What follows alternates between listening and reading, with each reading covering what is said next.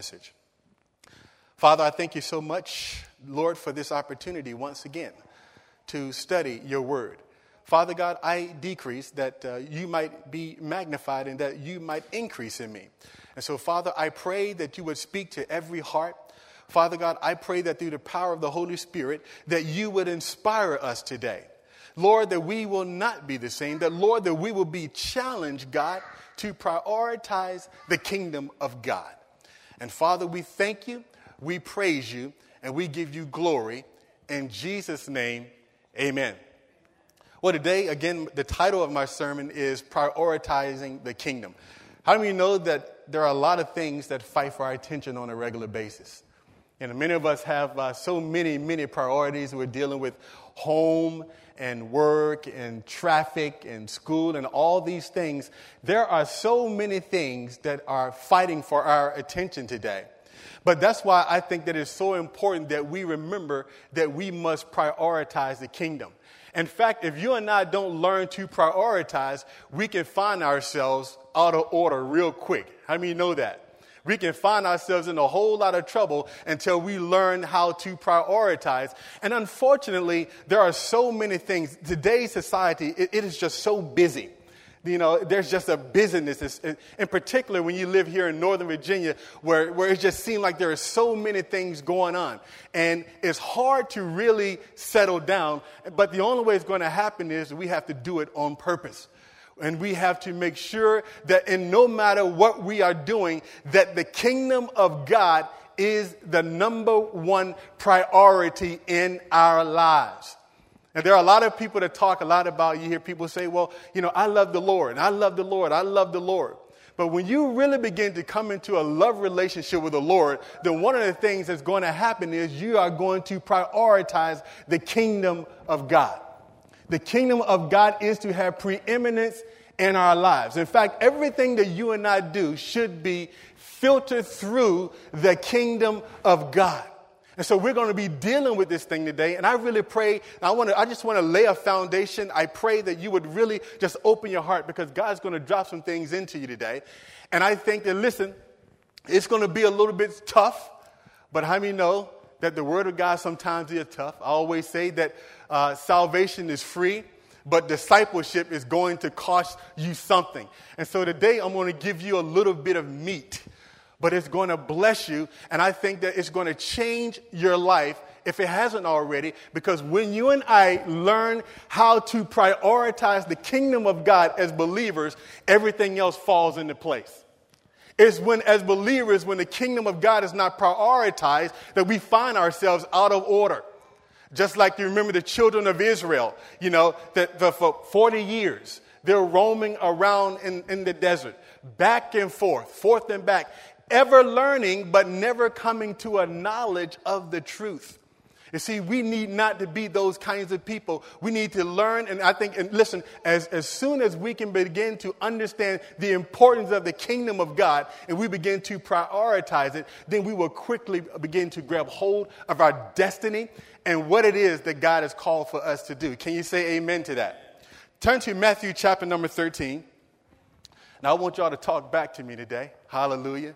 I want you to talk back to me. That way I know you are alive. Hallelujah. Somebody say amen. Amen. Glory. That's good. I like a good amen every now and then. Matthew chapter number 13. And we're going to be starting there in verse number 44. Matthew chapter 13, verse number 44. The kingdom of heaven is like a treasure hidden in the field, which a man found and hid again. And from joy over it, he goes and sells all that he has and buys that field. I want you to get that. The kingdom of heaven is like a treasure hidden in the field, which a man found and hid again. And from joy over it, he goes and sells, listen to this, all that he has and buys the field. And verse number 45. Again, the kingdom of heaven is like a merchant seeking fine pearls, and upon finding one pearl of great value, he went and sold all that he had, and he brought it. What Jesus is teaching here is the importance of the kingdom of God. Here you have this man in this parable. He recognized the value of his treasure. And when he sees the value of his treasure, what does this man do? He immediately goes and sells everything that he has for the value of that treasure. And the same thing with this person with the pearl of great price. This individual finds this pearl and recognizes the value of this pearl. And see, the thing of it is that when we as Christians, when we really recognize the value of who we are in Jesus, when we really recognize the value of the kingdom of God, then we will sell everything that we got. We will give everything that we are. And listen, and all that we are, we will give back into the kingdom. Why? Because we understand that the kingdom of God is the most valuable thing on the planet.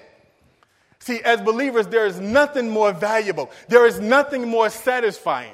There is nothing that is going to bring us the satisfaction that we are all seeking for outside of the parameters of the kingdom of God.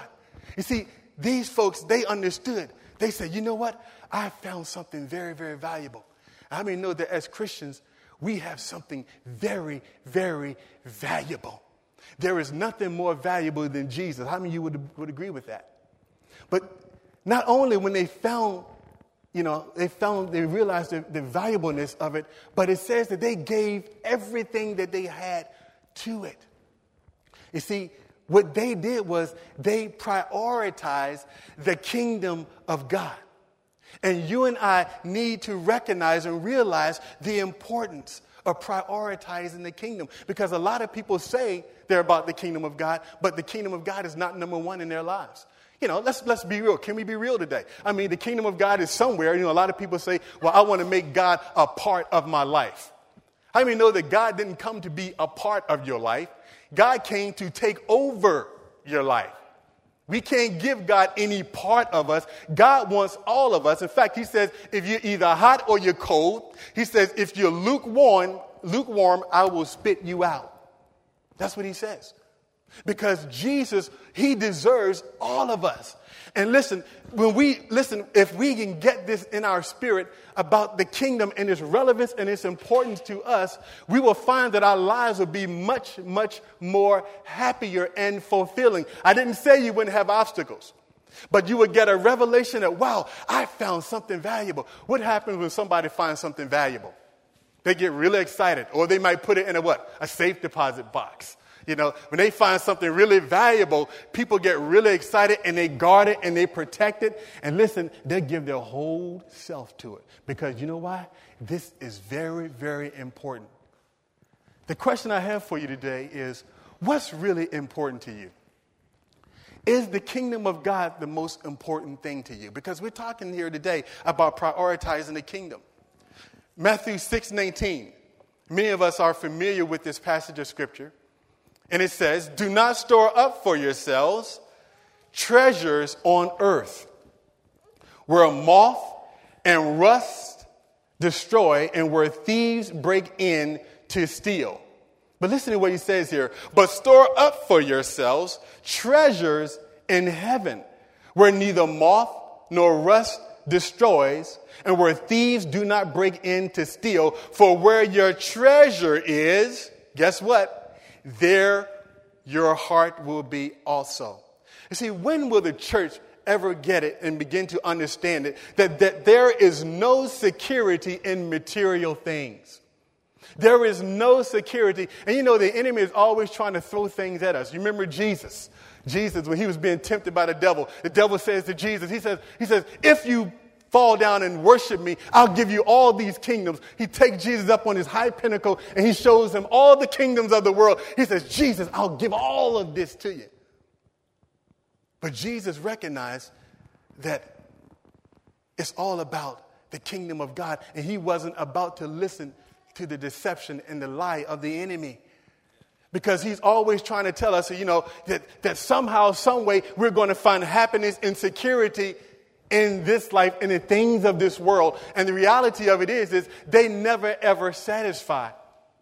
It is not until we come into that place that we understand that we belong to God and that we are ambassadors for him and that God has left us here to represent his kingdom and his authority in the earth. It's not until we realize that we will be just like the children of Israel. We will be roaming around having the same kind of problems over and over and over again because we haven't prioritized the kingdom.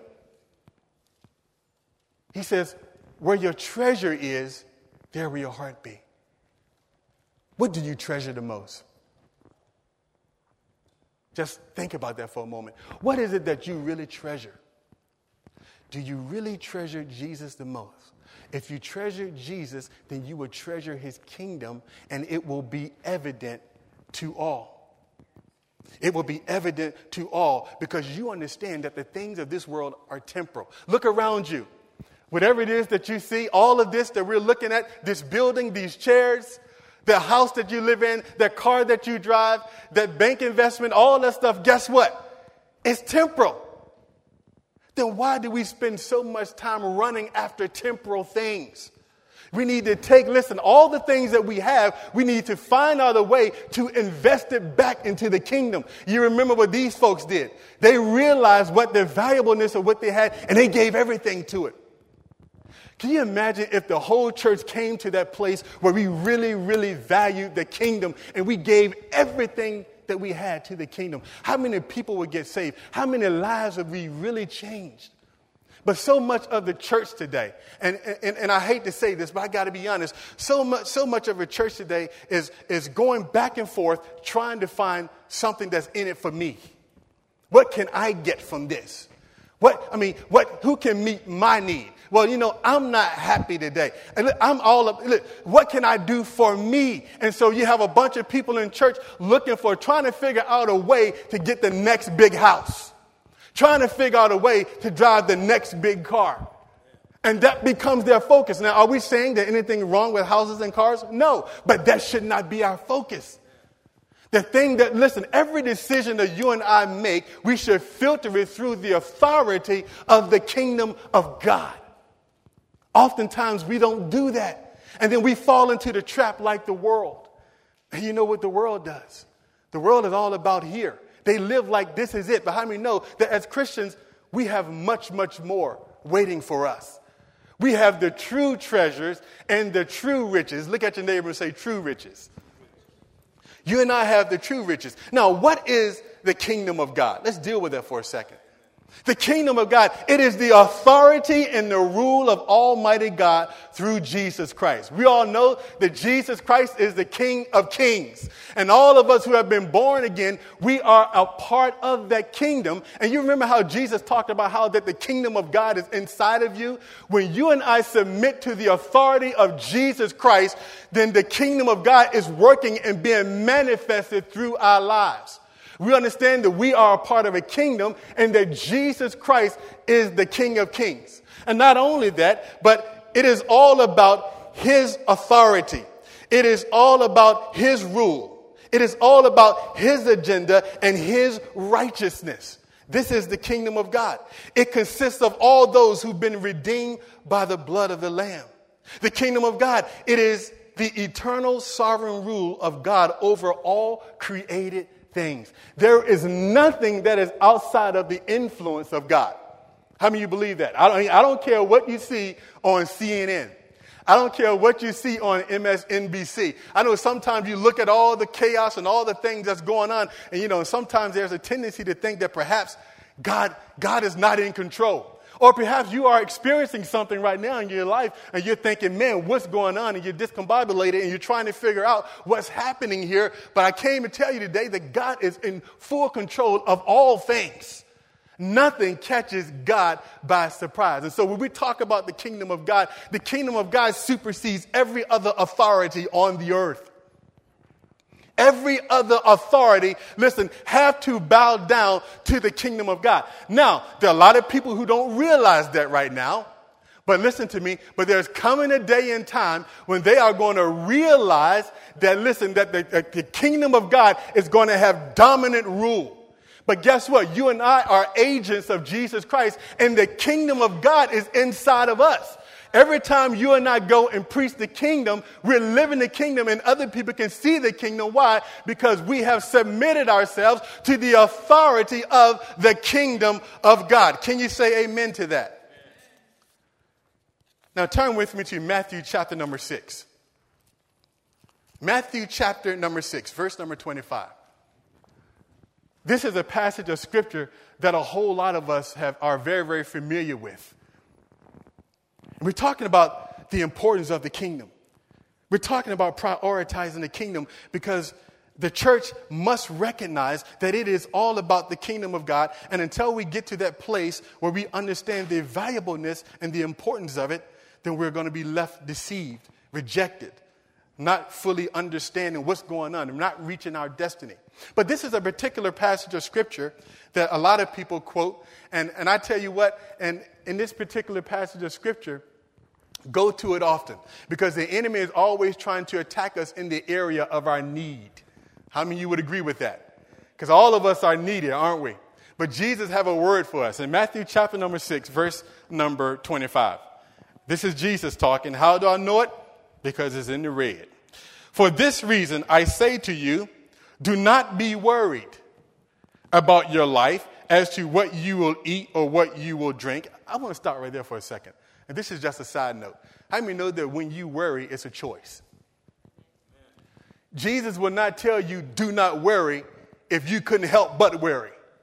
He says, do not worry, which means that you and I are in control of whether or not we worry. Worry is a choice. I just thought I'd throw that in there. That was for free.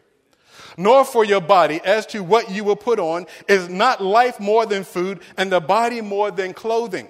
Look at the birds of the air. They do not sow, nor do they reap. Guess what? Nor gather into barns. And yet your heavenly Father feeds them. Are you not worth much more than they? And who of you, by being worried, can add a single hour to his life? How many of you have ever really benefited from worry? Nobody. And why are you worried about clothing? Listen to this, people. Observe how the lilies of the field grow. They do not toil, nor do they spin. Yet I say to you, that not even Solomon in all of his glory clothed himself like one of these. But if God so clothes the grass of the field, which is alive today and tomorrow is thrown into the furnace, will he not much more clothe you, you of little faith? Verse 31. Do not worry then, saying, what will we eat? Or what will we drink? Or what will we wear for clothing? Listen to this. For the Gentiles or the unbelievers or the heathen or those who are outside of Christ, they eagerly seek all of these things. For your heavenly Father knows that you need all these things. And verse number 33. But seek first his kingdom and his righteousness, and all these things will be added unto you. Now, Jesus here is teaching a principle that the kingdom should be number one. He's explaining that, yes, and how many know that Jesus already knows what you have need of before you come? You may ask the question, and then why do I need to pray? Because the Bible says that we should pray. The Bible says that the prayers of the righteous accomplish much. And Jesus wants us to have a relationship with him. But the thing of it is he talks about how that all the Gentiles, the people of the world, you know what they're seeking? You know what's number one to them? Their next house, their next business deal, the things of this world. He says, listen, all the Gentiles, that is what they are seeking. That is what's really important to them. In other words, the thing that is important to them is this life and this life alone. But he says that, listen, all of these things, I know the Gentiles, they eagerly seek for it. And your heavenly Father knows what you need. And see, it's good to know that God knows what your need is, isn't it? It's good to know that God knows exactly what your needs are. But then there's a very, very interesting thing that he says. He says, but seek first. Look at your neighbor and say, seek first. Seek first his kingdom and his righteousness, and all these things will be added unto you. Let me stop for 1 second. Here's a promise. How many know that God does not lie? He is not a man that he lies, right? Everybody would agree that Jesus will not lie. Would everybody also agree that whatever Jesus says in his word, it is going to happen? How many know that his word is true? And everything that is in this word from Genesis to Revelation is true, right? Well, here's what the master says. He says, if you and I would dare, he says, in fact, I dare you, I double dare you. He said, listen, put the kingdom of God first. Listen to what he says. He says, if you and I will put the kingdom of God first, he now says, now I will meet all of your needs. He says, all of these things that everybody else is seeking for, here's what God is saying. You put me first, I will meet all of your needs. That's a promise from Almighty God. He's saying, put me first. I dare you. Trust me. You know, you remember that scripture in Malachi? You know, he talked about giving. Trust me. See that I won't pour out a blessing that you will not have room to receive. Here's what he's saying, people. He is saying, if you and I ever get the principle and learn how to prioritize the kingdom of God. In other words, God is number one. Now, it's not just about saying that God is number one, but it's about living that God is number one. You see? Because the Bible says, Jesus says, listen, that I will meet all of your need. And so the Gentiles, they're seeking the things of this world. They are seeking all the stuff. You know, their life consists of here and now, but it should not be that way for the believer. So if Jesus makes a profound statement, he says, now, if you seek first the kingdom, and he says that all these things that you have need of, I will supply, I will make sure that you get, then why is it that some believers may not be experiencing their needs being met? Could it possibly be because we don't prioritize the kingdom? You see? If we don't prioritize the kingdom, because we already know, listen, that the word of God is true. The word of God does not lie. He says, I will meet all your need according to your riches and glory in Christ Jesus. And he says, if you put the kingdom of God first, in other words, if the things that you live for is for the glory of God, that everything you do, God says, I tell you what, I'm going to meet your need. Then if it's not happening, then let's go back and deal with the reality. Are we really putting the kingdom of God first? Are we really prioritizing the kingdom? For an example, this is a sensitive area because, you know, whenever you talk about money, people always get funny. People get funny about their money. And usually that is where people, you know, they get funny. I don't know how else to say it. But take, for example, the tithes and the offering. Now, many of us, everybody knows that people treasure, a lot of times, they treasure their money. And most people in this world, people don't know God. You know what it's all about? The almighty dollar. And God deals, listen, God knows how to deal with us right where we are. And one of the things that me and my wife have learned many, many years ago is that we always, when we talk about prioritizing the kingdom, and let me say to you, and I want to say this, that we cannot afford to tithe. I heard people say that, you know, well, I can't afford to tithe. I can't afford to give this. I can't afford to give that. But you know what my answer to that always is? I can't afford not to. Because the kingdom of God is, if the kingdom of God is really the most important thing, I give to the kingdom. And you know what? You know what else is going to show that I love the kingdom? My checkbook. You can, listen, go back and take a look at your checkbook, and you can find out real quick. Just go back for the last 6 months or so, and you can find out real quick what's really important to you. And so one of the things that we've learned to do is before we give anything, before we pay any bill, we do anything else, we first give God his off the top. I mean, my wife will tell you, and I'm going to tell you something, we are dead set on that. Not because I'm scared that if I don't give it, God is going to get me. Listen, I'm not worried about that. The Bible says that God loves a cheerful giver. You know, I don't teach legalism here. But God loves a cheerful giver. But let me tell you, when I give it from the heart.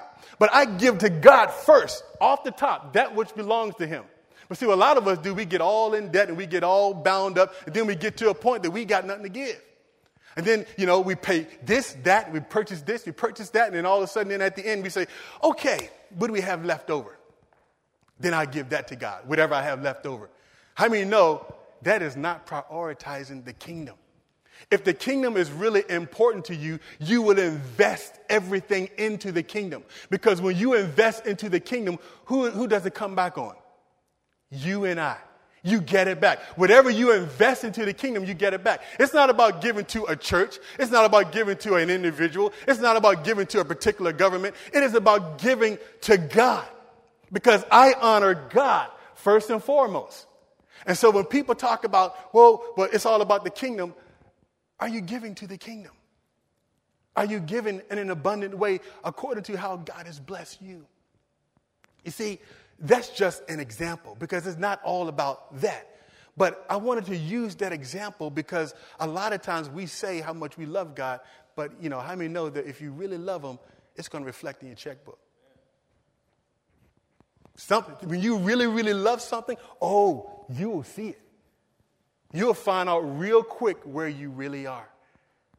But so we're talking about prioritizing the kingdom. What we want to do is we want to make sure that before we do anything, how is this going to affect advancing the kingdom? Before I move to another location, before I purchase a house, before I purchase a car, here's the thing that we need to first say. Before I do this, how will this move or this decision that I am making, how is it going to affect advancing the kingdom of God? Because that must be the priority of our lives.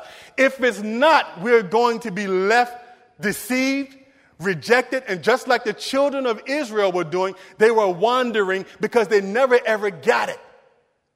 It's all about the kingdom of God and his authority that is in the earth.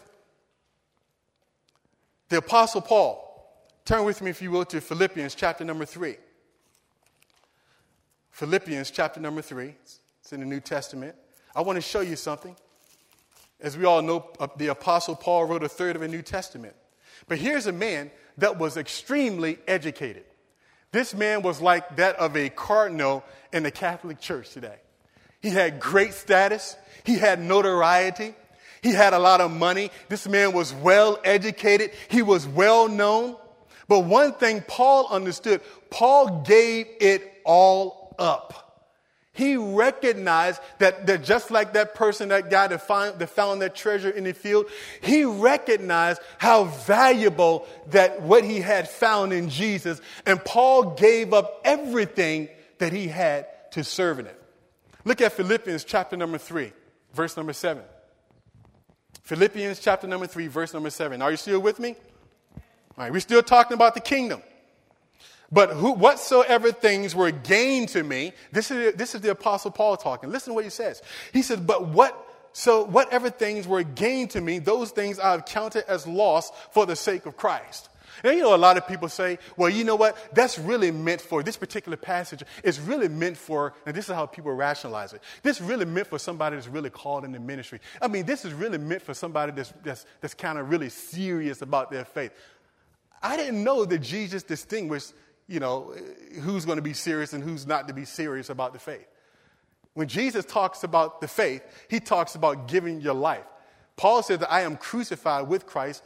He said, nevertheless, I live, but not I, but Christ lives in me. And so a lot of people relegate this particular passage and they say, well, that's for people that's really serious. God expects all of us to be serious. He doesn't distinguish in that way. But Paul, listen to what Paul says. Paul says, whatever things were gained to me, those things I have counted as loss for the sake of Christ. Look at verse number 8. He said, more than that, I count all things. Look at your neighbor and say, all things. To be lost in view of the surpassing value of knowing Christ Jesus my Lord, for whom I have suffered the loss of all things, and count them but rubbish or useless matter, rejected matter, so that I may gain Christ. Now here's a man, Paul recognized what he had discovered. This man had status in the community. And you know what Paul said? Paul says, you know what? Everything that I ever gained, it doesn't mean anything to me. Paul says that right now, in other words, Paul says that right now the most important thing to me is knowing Jesus. He says, I just want to get to know them. And then if you continue to read in that particular passage, he talked about how he wanted fellowship with his suffering and how that he made it his sole purpose in knowing and loving Jesus. In other words, for Paul, it was all about advancing the kingdom. And he was willing to give up everything that he had. And how many know that when we came to Christ, God expected us from us? See, here's the thing. You can't ever say when you get before God that you never heard this message. Because, see, it's a tough thing to sit under the word of God, know the truth, and then don't obey it. The kingdom of God must be the priority in our lives. It must be the conduit to which we filter all of our decisions. So often Christians, they just make decisions and then they think about things later. And then they wonder, how do I end up here? Did you first seek the face of God? Because remember, we are here because we want to serve his purpose. And that when we came to Christ, God wants us to die to ourselves. That means we must die to ourselves. That means that we must give it all to Jesus. Paul says, you know what? All of my accolades, my education, my notoriety, you know what? I'm giving it up. I'm giving it all up for Jesus, because I found that the kingdom of God, there is nothing that is more valuable. There is nothing that is more satisfying. Because, as I said before, the things of this world are what? Passing away. It's going away. So why do we act like this is it for us? For the Christian, the best is yet to come. I mean, we haven't even begun to live yet. The best is yet to come. But the Bible talks about how that we have this treasure in earthen vessel. That you and I have something very valuable, but how many know that people are not going to know until you and I begin to share it? First live it and then share it. Because people are more likely, they're going to look at your life and how you live than what you say out of your mouth. So they need to see us living the kingdom of God. Now, I want to mention something here. How do people know that? How do people know that the kingdom of God is first? How do people know that? Well, it's because of our conversation, our lifestyle. You ever been around somebody that's kingdom-minded? If you're around somebody that's kingdom-minded long, it won't be long before you discover, man, they love the Lord. Because all they talk about is the goodness of God. All they talk about is the kingdom of God. They could be talking about football. They could be talking about whatever. But at some particular point in that conversation, they're going to find their way back to the things of God. Why? Because it dominates their lives. Right. Because it's all about the kingdom. And you and I will know it. And then another way that people know when we put the kingdom of God first is that we serve it.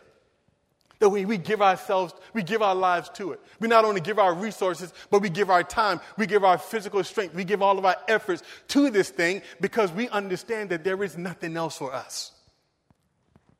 This right here is everything to us. The kingdom of God is everything to us. Listen, and we ought to live for it and we ought to die for it. And then others will see it. Others will begin to notice when the kingdom of God is really first, other people will look at it and say, you know what? Man, that person, they know exactly where they're going. They are all about the kingdom of God. Why isn't the church like that? I think because the enemy, he throws so many different things at us, doesn't he? I mean, he just keeps throwing things before us. He keeps getting us sidetracked with all the cares of this life. And here Jesus says, don't worry about all this stuff of this life, because listen to me.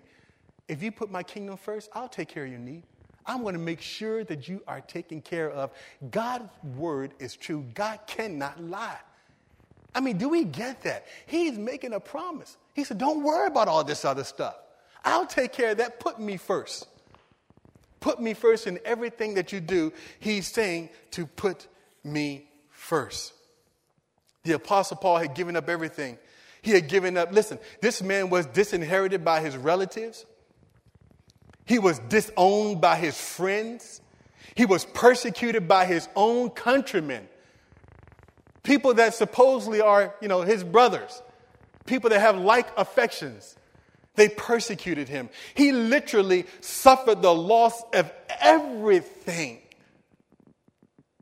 so that he can gain Christ. Now, this is deep, isn't it? See, this is not surface Christianity. But how do you know that God never really intended for us to be living in shallow water? It's all about the deep things of God. It's about growing and maturing. There's a place, there's a time we come to God. There are levels, there are stages, and all of us are at some particular stage. You're somewhere on a particular stage as it relates to this lesson, this message. But there need to be a point in time where we're growing and where we're beginning to understand, okay, I know what I'm supposed to be doing as a Christian. I know what my responsibilities are. Oh, now I see it's about the kingdom. So I'm really supposed to die to myself and take up his agenda. Now, somebody might say, well, Pastor, are you saying that I need to quit my job and, I need to give up my house. I need to sell my car. I'm not saying that. But God might ask you to do that. If he asked you to do it, would you do it? Because what I find is, listen, wherever God has you, that is your ministry. That is your opportunity. Your job, wherever you are, that is your. God did not give you that job just so that you can supply your need for your family. God didn't give us a job just so that we can make sure that our bills get paid on time. God gave us that job. God has put us where we are on a particular assignment for him. No matter where you are. No matter what your job is, no matter what you're doing, God put you there for a reason. And guess what? It is somehow tied back into advancing the kingdom. It's not just all about me meeting my needs. I mean, come on, folks. We got to go way beyond that. God is so far beyond it. He's not even thinking about that because he wants us to get to a place where we say the kingdom of God is first. God, how many know that God owns the cattle on 1,000 hills? That the earth is the Lord, the fullness thereof, and everything that belonged in it. And here I am serving God, loving God, giving my best to God, prioritizing his kingdom. And you mean to tell me that God is not going to meet my need? That would be unrighteous for God to do that. God will never leave you hanging like that. I mean, know that God is faithful. God is one of the things that I discovered about the Lord. Even when I am unfaithful, many of you can testify to that. When we are unfaithful, God is faithful every single time. And he promises that he is going to care for you. He's saying, listen, put me first, because how many know that you're going to be tested? In fact, as soon as you leave here, you're going to be tested. Because this is one word the enemy do not want you to get. Because he wants you to put everything else before the kingdom.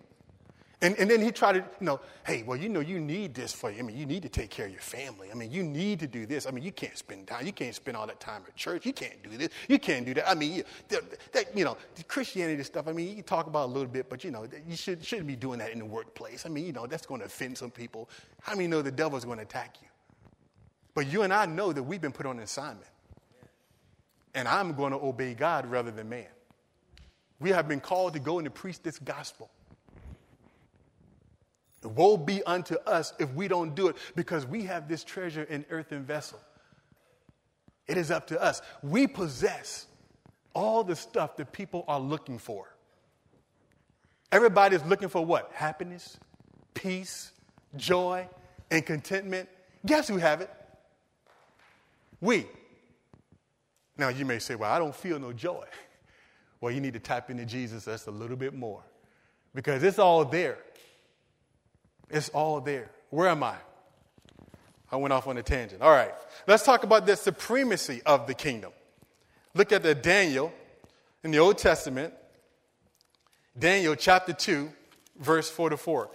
How many know that the kingdom of God is supreme above all kingdoms? This was a powerful scripture, because when I read this scripture, and I hadn't read it in a while, I almost leaped up out of my skin. Because you know why? Because when we read this book, you know what it's talking about? It's talking about you and I. This is our inheritance. This is who we are. Daniel chapter number 2, verse number 44. And it reads, "In the days of those kings, the God of heaven will set up a kingdom which will never be destroyed." Point number one. This kingdom that you and I are a part of, guess what? It will never, ever be destroyed. The kingdom of God is an everlasting kingdom. It will never, ever be destroyed. And that kingdom will not be left for another people. It will crush. Look at this. It will crush and put an end to all these kingdoms. In other words, all of the kingdoms of the world.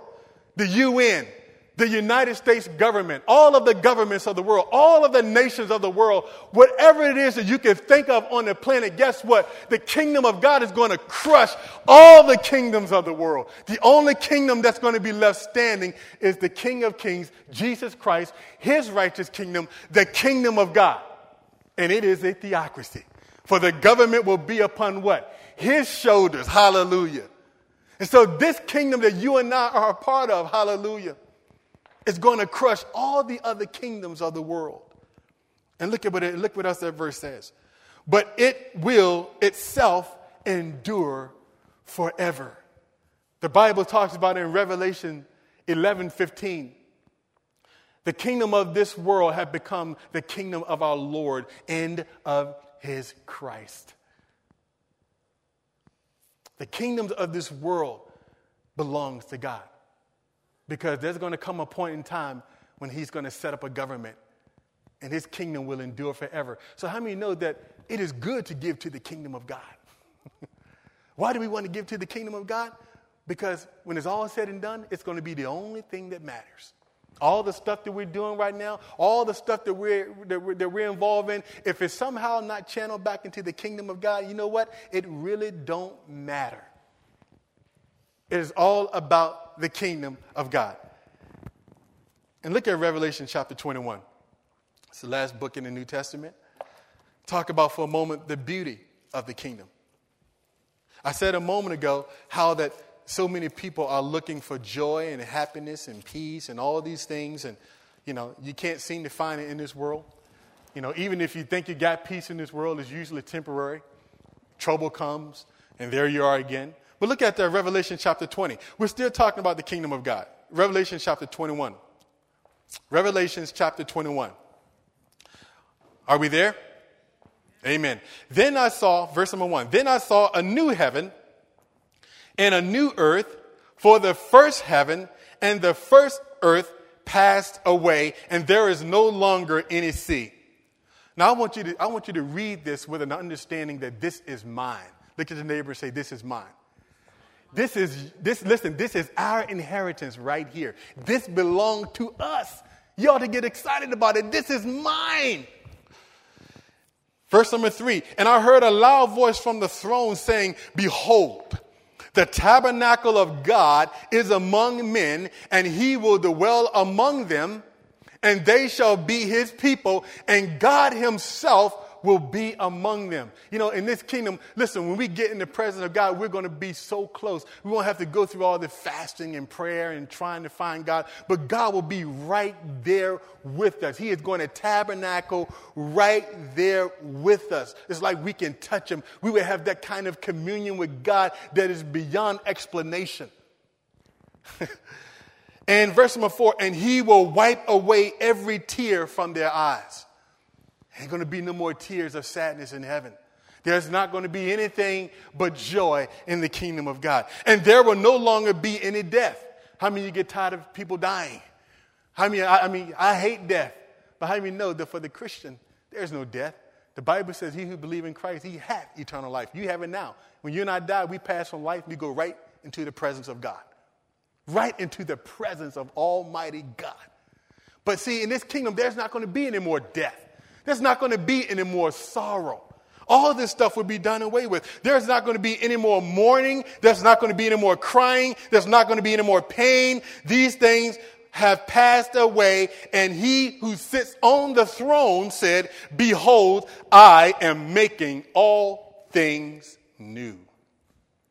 And he said, write, for these words are faithful and true. In other words, here's what Jesus is saying. He's saying, write it down. Cash it as money in the bank, because you know what? Just as I've said it, it's going to happen. Talking about the kingdom of God. And then he said in verse 6, and then he said to me, it is done. I am.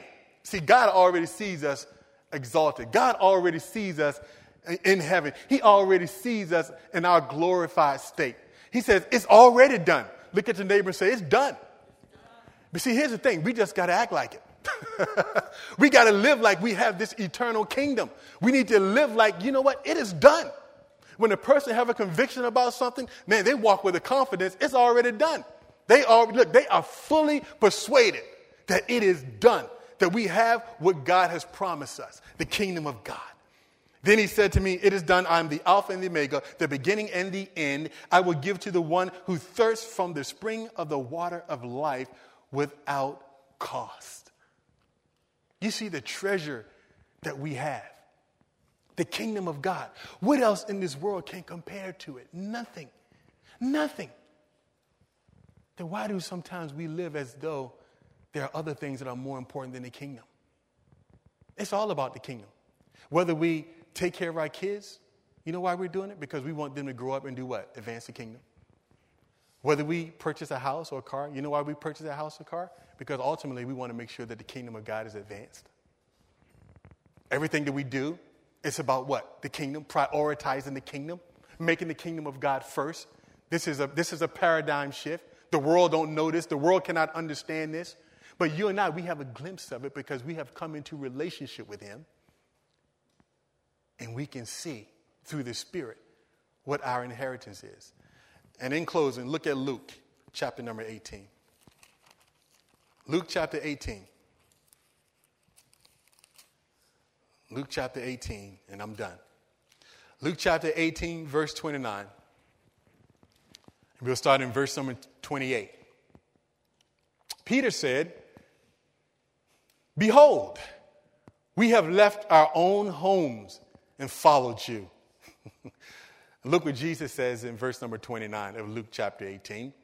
And he said to them, truly I say to you, there is no one who has left his house, listen to this, or his wife, or his brothers, or his parents, or his children, for the sake of the kingdom of God, who will not receive many times as much at this time and in the age to come, eternal life.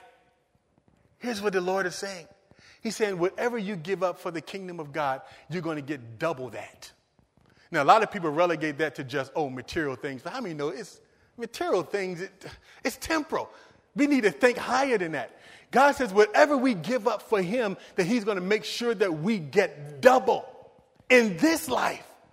Double joy, double peace. Yes, our needs will be met. Yes, we will be able to advance the kingdom. We will be effective in our witness. We will be able to glorify God more because why? That is our desire anyway, right? To bring glory and honor to God. We just want to be able to serve God and give back to him. And God, I want to be able to bless God's people. I want to be a blessing to the people of God. God said, listen, you're going to be able to do that. I'm going to give you much, much more than that in this life and in the life to come when we give it all to Jesus. See, it's all about the kingdom. And as you meditate on this message, I want you to go home and I just really begin to pray and ask God, have you prioritized the kingdom? And then be honest with yourself. If you haven't prioritized the kingdom, say, okay, Lord, here's what I got to do. And then begin to make strides toward it. Because hear me well. The only way that you and I are going to be fulfilled as Christians is when we totally submit to him. Because God is not going to have it any other way. He's not going to have it any other way.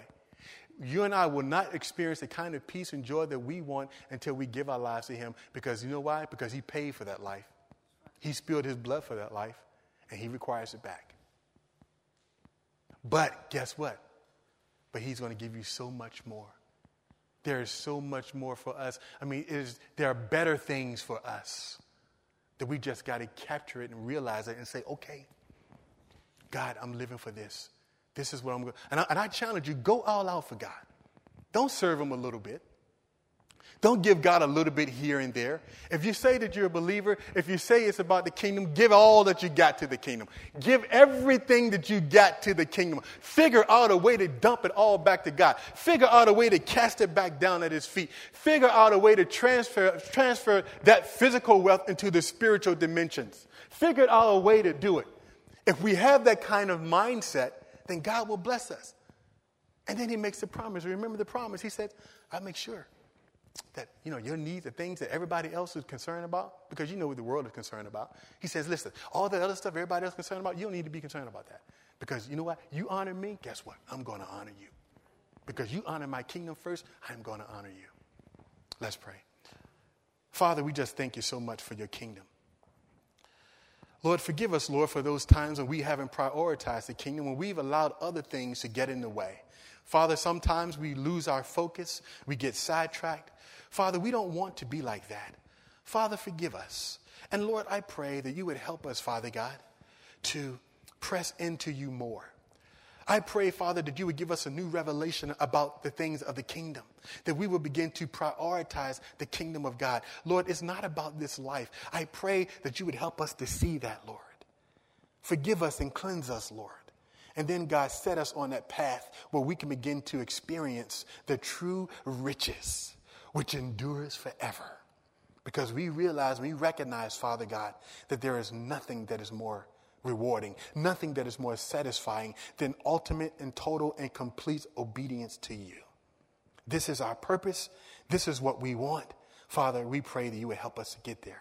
Every heart, God, that wants to seek you this way, every heart, Lord, that wants to make you number one, God, I pray you would give them favor. I pray that you would give them grace, and I pray that you would give them the ability to do all that is in their heart as they seek to honor you, God. And Father, we'll be sure to give you the praise, the glory, and the honor. In Jesus' name, amen.